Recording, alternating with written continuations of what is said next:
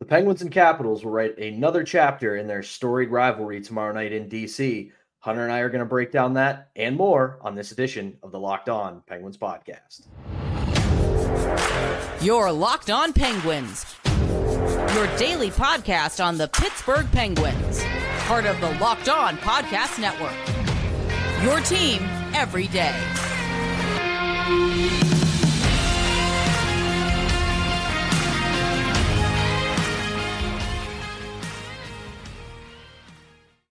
Welcome back in, hockey fans, to another edition of the Locked On Penguins podcast. I am one of your hosts, Patrick Damp. You can follow me on Twitter at synonym for wet. Joined as always by my esteemed co-host Hunter Hodes. You can follow him on Twitter at Hunter Hodes. You can also follow the show's Twitter at LO underscore penguins. Before we get going today, we got to let you know that this episode is brought to you by FanDuel Sportsbook the official sports book of Locked On. Make every moment more right now. New customers can bet $5 and get up to $200 in bonus bets guaranteed. Visit fanduel.com slash locked on to get started. So, as always, we thank you for making this your first listen or watch of the day. You can find us on YouTube or wherever you get your podcasts. And we're recording this at about mm, four o'clock on Thursday.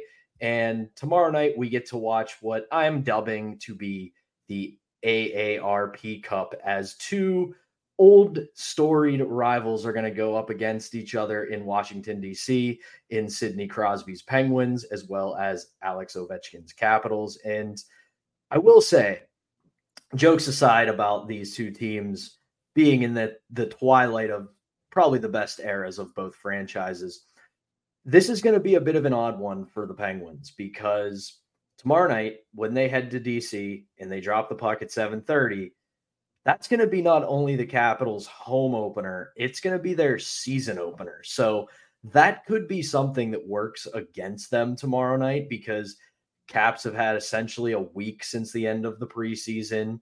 They're playing their most fierce rival on home ice to start a season. And if there is one thing that both of these teams right now have in common it's that everybody's starting to write the retrospective. Uh, Washington Capitals, man, the Alex Ovechkin era, what a time it was. They finally break the curse and get over the hump in 2018. They have the greatest goal scorer in the history of the game in Alex Ovechkin. And everybody's talking more about what they've done and whether or not Alex Ovechkin will break the goals record rather than can this team make the postseason and maybe make another run to the Stanley Cup. So, Hunter, when you look at this roster, what are you seeing? Is this a team in the Metropolitan Division that could sneak into the postseason? I think if everything goes right for them, they can definitely sneak in to the playoffs this year. I think especially their top six has to perform. And this is especially a big year for Evgeny Kuznetsov. You know, there's been a lot of talk about him Trade rumors, I think, especially for the last year or two, had that bombshell of an interview. I believe it was in Russia about a few weeks ago where a lot of stuff came out. This is a big year for him. And if he doesn't perform that well, I think he could find himself out of Washington after this year. You discussed about Alex Ovechkin. He is the greatest goal scorer this league has ever seen. I'm sorry to you, Wayne Gretzky. I'm sorry to you, Mario Lemieux. It is Alex Ovechkin, and then it is everyone else. His numerous 50 plus goal seasons stand out above the rest. He is still performing at this level despite being 38. And did you know that he was 38 before I just said that on this show? Because it's crazy that he is. No, I know he was a little bit older than Sid, but knowing he's, and I know it's not that much, but it's still like I didn't, I thought they were mostly the same age, but still. Um, also, for the Kuznetsov thing, I think a lot of that was he just didn't like Laviolette, and now with yeah. Spencer Carbery in as the head coach, he's probably a little bit happier. So we'll see what happens with that. But yeah, I mean, you look at this roster and the guy who I'm keying on more than anything, Connor McMichael. He's a 22 year old and he's pretty damn good for yeah. a 22 year old.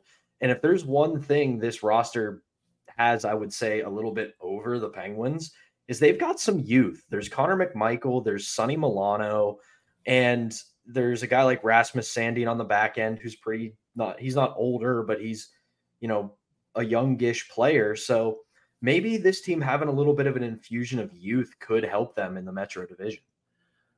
Obviously, we love Kyle Dubas on this show. He will be regretting that Rasmus Sandin trade. I don't know what he was doing there. Sandin can play. He has really good underlying numbers. It's no surprise that he's playing in their top four to start the year. It's no surprise that he's playing on the top pairing with John Carlson. And I think having Carlson for hopefully a full year for them will be big because when he went out last year, I think the Caps kind of went out with him. And I like the point that you brought up with Peter Laviolette. He just wasn't a good fit for them, eh, just stylistically he likes to preach a lot of defense with his structure. The Capitals are not really going to play that kind of structure. Let's be real here. With the top six they have, and we haven't even gotten to TJ Oshie, who feels like he scores every game against the Penguins in that same spot, 15 to 20 feet away from the net. You have Tom Wilson, also, who I'm sure lives rent free in some Penguins fans' heads still, but he hasn't done anything bad to the Penguins, I feel like, in at least a few years now. Knock on wood, at least. Let's hope nothing bad happens in this game. But there is still quite a bit of talent, I feel like, on this team. Another player who I don't think you brought up that I think could play in this game, Matthew Phillips. That was a sneaky good addition that the Capitals made over the summer. In a- the AHL last year, he was with the Calgary Flames, played 66 games, 36 goals, 76 points. You put yeah, up when you numbers in the AHL, there's a good shot that you should be in the NHL to start the year. He, he made the team. Curious to see if he played because it's not clear right now if he's going to be getting that spot over Anthony Mantha. And I don't really think Anthony, Anthony Mantha is that good, but he can definitely play. Then, of course, Dylan Strome, too. He, they, he's on a steal the contract right now. He had 23 goals, 65 points, 81 games last year. The Penguins are going to have to be on high alert for him. Yeah, and when you put up those kind of numbers in the American Hockey League, those are numbers that jump off the page because 20, 25 goals, 40, 45 points. It's not nothing, but when you start getting to that 30 goal range, 30 or more goal range, 70 or more points range, that's that goes into the level of domination, especially in a league where it's not like the National Hockey League where you play all seven, you have a chance to play on all seven days of the week. Chances are in the AHL, you're playing on Friday, Saturday, or Sunday with the occasional Wednesday sprinkled in. So that's an impressive feat in a league where you play a lot of games in a short amount of time. So yeah, I agree. That's another player that the Penguins, if he goes into the lineup tomorrow night, are going to have to keep an eye on. I agree. And then obviously, I didn't even bring him up, but I should have. Nicklas Backstrom. I hope that his hip injury is passed behind him because, man, when he's healthy, he's awesome. I think he's probably been one of the most underappreciated players in the NHL over the last decade and a half. He's an incredibly gifted passer, is great along the boards, especially on the power play. When the Caps power play is humming, it is a treat to watch. And the Penguins, we'll talk, we'll discuss this in a little bit. We all know who they have to defend on the power play. It's on that on the left side of the ice, obviously, but they still have quite a few other playmakers on that unit. They have Carlson's bomb from the point. They got Backstrom's passing ability from the boards. Kuznetsov can fire it from wherever. Oshie, we've already discussed, but I really just wanted to highlight Backstrom because he's had a great career, and I don't think enough people have talked about it. He's just as much in this rivalry as Ovechkin is. Absolutely. The biggest thing, the, the biggest thing for me that I look at going into this Penguins Capitals matchup tomorrow night, and at the risk of having this happen to me once again going into another Penguins game, I look at their goaltending and I think it's suspect. Uh, I don't think Darcy Kuemper's that great. Charlie Lindgren backs him up. Uh, I mean, I said it before the the Chicago game with Mrazek, but I mean, this is a goaltending uh, goaltending t- uh, pairing and a defense in the Capitals where I look at the Penguins offense and go, they should be able to score goals against this team. You would hope so. I mean, defensively for Washington, we've already discussed Sandin, who's going to be a really good player for them. John Carlson brings a lot of offense, gives it a little bit back in his own zone, but still very good player. You got Nick Jensen, who I think is okay. Trevor Van Riemsdyk is a bit underrated. Martin Fehervary, who some, for some reason always pisses Sidney Crosby off. I don't know why Sid hates him so much, but it's always funny to see when they're both on the ice together. Sid just goes after him. I think he must have killed his cat or something like yeah. that. I, I don't know. But to your point about Darcy Kuemper, too, last season, 909 save percentage. That's fine numbers, like average a little bit below average, but I don't think it's what Washington was looking for when they signed him to that long term contract. I do think he's going to have to be better this year if the Caps want to get back to the playoffs. The Penguins had some good success against Kuemper last year. He let in a couple suspect goals during the four meetings. Uh, both games in Washington, he was kind of meh, and especially in that game in Pittsburgh, I actually thought he probably should have had that Malkin goal, the one that won the game with about a minute left. He was way off his angle there. Curious to see if that changes heading into this year because I thought he struggled against the Penguins last year. Agreed. And we're going to keep it rolling here on some Penguins Capitals talk. We're going to get into what the rivalry has meant all these years and just some of our favorite memories from these two titans of the NHL clashing. But before we do that, we have to tell you about FanDuel. Snap into action this NFL season with FanDuel, America's number one sports book. Right now, new customers get $200 in bonus bets guaranteed when you place a $5 bet. That's $200 in bonus bets, win or lose. If you've been thinking about joining FanDuel, there's no better time than now to get in on the action. The app's incredibly easy to use, and there is a wide range of betting options, including spreads, player props, over-unders, and more. So visit fanduel.com slash locked on and kick off this NFL season. FanDuel, the official partner of the National Football League. We're back here on another edition of the Locked On Penguins podcast. I am one of your hosts, Patrick Damp, joined as always by the illustrious Hunter Hodes. And like we said at the top, another chapter going to be written tomorrow night in this incredible rivalry that has spanned almost two decades at this point. And obviously, there were tons of matchups in the Lemieux, er- Lemieux and Jagr era, including Jagr playing for the Capitals as well. But I want to keep the focus here on the Crosby Ovechkin era because if nothing else, these two teams have met up in some of the most incredible playoff series I think the leagues has ever seen. They have a winter classic under their belt and it's just been an, an incredible amount of fun because as much as the NHL does struggle in my opinion to market their players, this was a rare example of them understanding, okay, one of the best overall players to ever play hockey in Sidney Crosby and the best goal scorer in Alex Ovechkin on the Washington Capitals. And not only are they in the same conference for the majority of their careers, they've been in the same division. So I know what mine is. I'm going to let you cook for a minute. Uh, what is your favorite Penguins Capitals memory so far? See, it's close because obviously the Nick Bonino one stands out above all else. You know, ending the series in 2016, sending the Penguins to the Eastern Conference Final against the Tampa Bay Lightning. And I probably will say that is my favorite moment. I would have the 2009 Game 7 right below it, kind of like a 1A, 1B thing because the Penguins absolutely blew the doors off the Capitals right after Marc Andre Fleury robbed Alex Ovechkin just to start the game. That save will forever live in my head. If the Ovechkin scores there, it's a potentially completely different game. But 2016, the way just that game unfolded, Penguins go up 3 nothing. You think, oh, this is going to be an easy third period. and then you get one penalty. Then you get a delay a game penalty. Oh, and then someone else takes another delay a game penalty. And it's like, what is going on? 3 1, 3 2, 3 3. Heck, the Penguins, I felt like at times were struggling just to get that game to overtime after the Caps tied it with how great their power play was.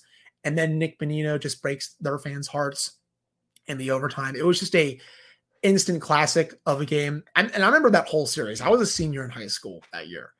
And I was there was obviously some trash talk. I mean, I know I've known quite a few Caps fans for a very long time. I've lived in Virginia for 20 years before I moved to Pittsburgh. And so there's quite a few trash talk, you know, during the middle school days. Then it goes over to high school. And this is my final year of high school. And so I want to all the Penguins to send them out on a sour note, right? And that series starts. Caps win game one, and I had people come up to me. I'm like, okay, you'll see. You'll see just how good this team is. Penguins win the next three. I went up to them, didn't really say much because I don't want to jinx it. And they started getting a bit nervous. And then after game six, I kind of let them have it a little bit. But that's definitely my favorite memory of the rivalry. But that 2009 series was also just absolutely electric. The dueling hat trick game, I'll always remember. Chris Letang's game winner in game three to save that series for the Penguins because they lose that game, the series is over.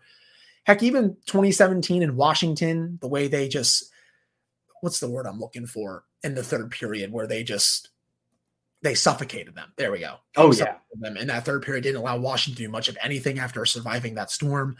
So many to think about, but I will still say 2016 game six is my favorite one. It's funny you say that because two things on that. One, funny that the the second ever playoff meeting between those two was your senior year because 2009 that was my senior year. So I also it's my conspiracy theory and I know nobody involved will ever admit it if it's the case, but I will go to my grave believing after they confirmed the Nick Bonino goal because game winning goal kind of thing they always review it just to make sure regardless. I am fully convinced whoever was working AV at Consol Energy Center that night turned up the volume on the goal horn because I don't think I've ever heard that goal horn blared louder than that moment. It was deafening. For me, you you kind of brought up the one memory that I hold dearest. It's one of two. In the 2009 series, it's the Chris Letang overtime winner. Because if they lose that game, they don't just go down in the series. They go down 3-0. Yeah. They would have been on the brink of being swept if Chris Letang doesn't score that goal in overtime. And it completely shifted the momentum of the series because people forget, great as that series was for the Penguins and as back and forth as it appeared, the Capitals dominated the first two games yeah. and they dominated most of game three as well. So the Penguins looked like they were completely overmatched by the Capitals. And that Letang goal just planted that little seed of doubt, that little, uh, and and even though at this point it had been at this time it was all mostly new faces in this rivalry, just that organizational doubt was there. Like, oh my god, this team we can net like it was like the zombie movie since we're in in October. Like they just wouldn't die, they couldn't kill the zombie, and it just kept coming back so that was a huge moment for me. And everybody who follows me on Twitter is going to be stunned with this second one. It's Marc Andre Fleury's game seven in 2017 because I, I, it, there could not have been a better swan song for that man as a penguin. The Ovechkin is unbelievable. And just the fact that, again, similar to what I was saying about the Letang goal, it was that moment where it looked like because if you remember the the Penguins were well on their way to winning the series in 2017. They they were pretty close to winning that series, and then the Capitals came roaring back, and it was another moment in the Capitals Penguins rivalry pre 2018 where no matter how good the Capitals were against the Penguins, they just could not beat them. And sure enough, they come out pretty solid in game seven and there's Marc Andre Fleury just saying, Nope, you will not score a goal tonight. You are not going to put the puck in the net. And we're once again going to knock you out of the playoffs. And I will never forget because it was in a highlight package at the end of that postseason. One of the best broadcasters in the history of the sport, Bob Cole for CBC up in Canada. As soon as the buzzer sounded, he just went, and the Washington Capitals fail to make it past the second round again. And it was just salt in the wound and twisting the knife. And as a Penguins fan, I loved it. As a hockey fan, I was like, man, I feel like Ovi's never going to get the cup he deserves. And sure enough, we all know what happened in 2018 when the Capitals you know, returned the favor and they beat the Penguins at PPG Paints Arena in Game Six, thanks to Evgeny Kuznetsov and doing that bird celebration that I know everyone in this fan base does not like. But that series was also really good, and it was, it was also a great series. Close. Remember that game five, the Penguins were up in that third period. They were close to going up three games to two, sending that series back to Pittsburgh where they can clinch it and go to the conference final to play Tampa. But when they lost that game five to Washington, I was like, okay, this actually might be different because usually that would be the kind of game that the Caps would lose considering how the Penguins are playing. But when they won that, I'm like, okay, I think they may actually do this. And sure enough, Penguins played fine in game six, but I could also tell for a while there they were gassed. They yeah look they look tired. A lot of that hockey caught up with them. I'm not taking anything away from Washington winning that series. They fully deserved that win. They were the better team in that series. But I could tell in game six, I was like, yeah, I don't think Pittsburgh has it right now. And you know, kudos to the Capitals. They won that series, and that was, I think, the series that propelled them to win the cup that year over Vegas. But it's just been a, such a fun rivalry. The 2009 one will always be so dear to my heart because it was Crosby and Ovechkin at the height of their powers seeing them go back and forth between scoring was unbelievable. And we saw Evgeny Malkin also play his tail off in that series. It was yeah. so much fun to watch. And those all three of those Caps teams, even though the 2018 team was really good, the 2009, the 2016, and the 2017 Capitals teams were disgustingly good. I don't think enough people remember that. Like, you know, President's Trophy level higher good. And the Penguins were still able to win all three of those series. I just, I've had so much fun watching this rivalry over the years. I'll continue to have so much fun watching this until both Crosby and Ovechkin retire. And it's funny, Sid and Ovi didn't really like each other at the start of the rivalry. Now they're best friends. Eh, and the way they talk about each other to the media. oh, that that's that's my other Penguins Capitals conspiracy theory is that Crosby just didn't get hurt and not go to All Star games he didn't want to go because he knew he'd become friends with Ovi and just didn't want to get that involved. He just did not want to become friends with Alex Ovechkin and taint the rivalry. Because even though he is the prototypical hockey gentleman who's like, I don't actually hate my rival, I respect him. Like, you know, there was a little bit of him that was like, I'm going to hang out with this guy at the All Star game and I'm going to like him, and that's going to suck. so that's going to do it for us waxing poetic about the Penguins Capitals rivalry. When we come back for the final segment, like we said the other day, yes, Chicago is only one of 82, but you can always tinker and make some changes with your lineup moving forward. We'll talk about that right after this. But first, we got to tell you about Sleeper. The NHL season is finally here, and will the Penguins have the season we've been waiting for since 2017? I love the NHL. Hunter loves the NHL. You love the NHL. That's why we do this. And I would like to tell you about the Sleeper app. The Sleeper app is the official daily fantasy app of Locked On NHL Network, and it's my go to for daily fantasy sports, especially daily fantasy hockey. With Sleeper, you can win 100 times your cash on daily fantasy. For someone like me who isn't all that great at season long fantasy, Ask anyone who has podcasted or blogged with me, they'll tell you don't invite me to your fantasy league. I'm terrible. So Sleeper is made for somebody like me.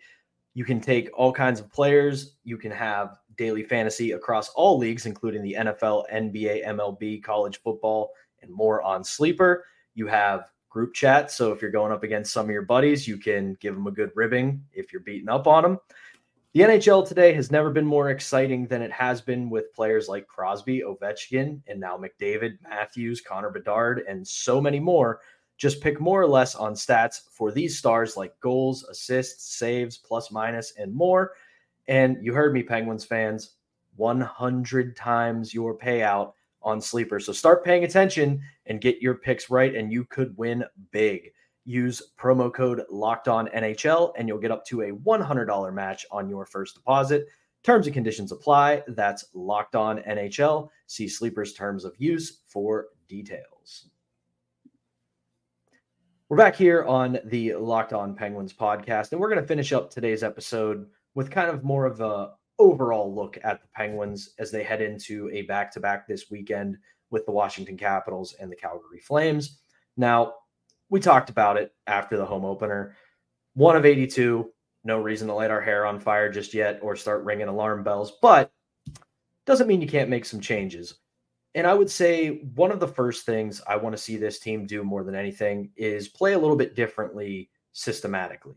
They are an older team. They still have speed, they still have skill, but not as much as they used to. It's not 2016 anymore. Right we talked about this in the home opener recap. We saw a lot of it, especially with, and I hate to single them out because I'm a fan, in Bryan Rust. A lot of moments where him and a few others would carry the puck through the neutral zone, get to the blue line, and try to beat three guys at once rather than chipping the puck in, going to work, getting the puck, and establishing possession, whether it's the cycle, whether it's just getting guys open in front, anything like that. So for me, when I watch the next two games, especially because they're playing a back to back, granted, it's Washington, it's Pittsburgh to DC, then DC back to Pittsburgh. They're not going on any big swings, real easy trip. Back to backs, you have to play simple. You have to play very simple hockey because you're going to play two games in 24 hours, and that's taxing no matter if you're an elite athlete or if you're a goofball like me who played college club hockey. Uh, that's very difficult. So I want to see a more simplified game plan going into tomorrow night and when they come back for Calgary on Saturday. Right. I would agree with that. And as I, I didn't mean to interrupt you while you were cooking there, but yeah, I mean, it's not 2016 anymore. It's not also 2017 anymore. You're not going to, ah, what's the word I'm looking for here? They, they do have speed and skill, but it's not as much as they did at that point. You have to adapt. I think that's the word I want to use to where your team is now. They're a bit older. Yes, again, they can still skate pretty quick. They still have a lot of skill, but you're going to have to slow things down a little bit. I know the Penguins aren't built to win some of these 2 1, 3 2 games. They're built to win a lot of the 4 3 games, the 5 4, heck, even 7 6, 8 7 if we get some of those this year.